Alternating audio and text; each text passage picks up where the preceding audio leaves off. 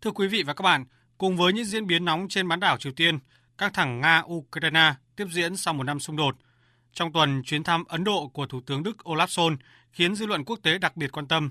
Chuyến thăm nhằm hướng tới việc thúc đẩy ký kết hiệp định thương mại tự do FTA giữa Liên minh châu Âu EU và Ấn Độ, đồng thời kéo Ấn Độ gần hơn với phương Tây.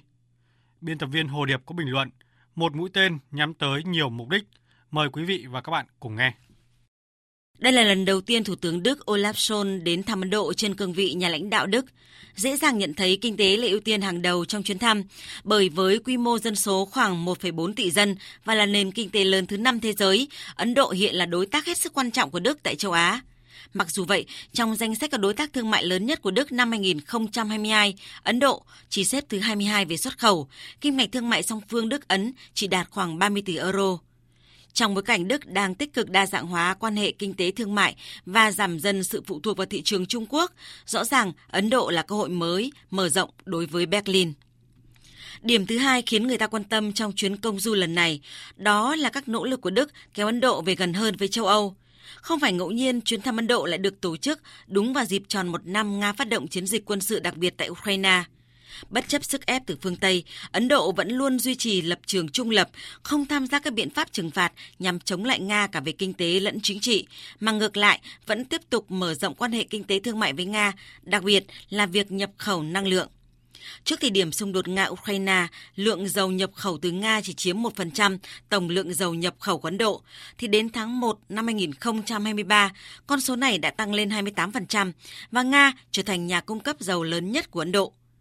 Rõ ràng sự thân thiết trong mối quan hệ Nga-Ấn đã và đang đặt ra nhiều mối lo ngại đối với EU và nếu không có sự điều chỉnh kịp thời, rất có thể EU sẽ để tuột mất đối tác lớn Ấn Độ.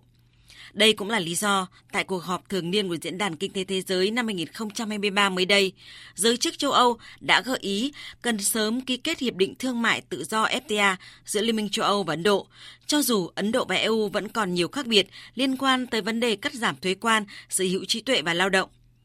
Rõ ràng, lạt mềm buộc chặt sẽ là cách thức hiệu quả để gắn kết EU và Đức. Và chuyến thăm của Thủ tướng Đức lần này là nỗ lực tiếp theo của Đức nhằm gắn kết chặt chẽ hơn giữa Ấn Độ với phương Tây. Đối với Đức và cá nhân Thủ tướng Olaf Scholz, chuyến thăm Ấn Độ đầu tiên được ví như một phép thử về uy tín của Đức đối với EU khi nhà lãnh đạo mới của Đức nỗ lực định vị ảnh hưởng của Berlin trong việc xử lý các vấn đề toàn cầu. Thành công trong mối quan hệ với Ấn Độ sẽ giúp nhà lãnh đạo Đức ghi thêm điểm trong bối cảnh Đức Pháp cạnh tranh gay gắt vị trí lãnh đạo đầu tàu của EU. Hơn nữa, một mối quan hệ mật thiết với Ấn Độ, nước đang giữ chức chủ tịch đương nhiệm của nhóm các nền kinh tế phát triển và mới nổi hàng đầu thế giới G20 cũng sẽ đem lại nhiều lợi ích cho cả Đức và châu Âu.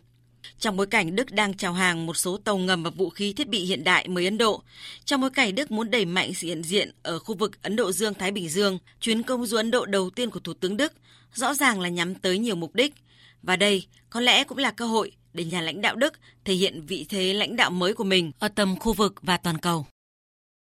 Quý vị và các bạn vừa nghe biên tập viên Đài Tiếng Nói Việt Nam bình luận với nhan đề Thủ tướng Đức Olaf Scholz thăm Ấn Độ, một mũi tên nhắm tới nhiều mục đích.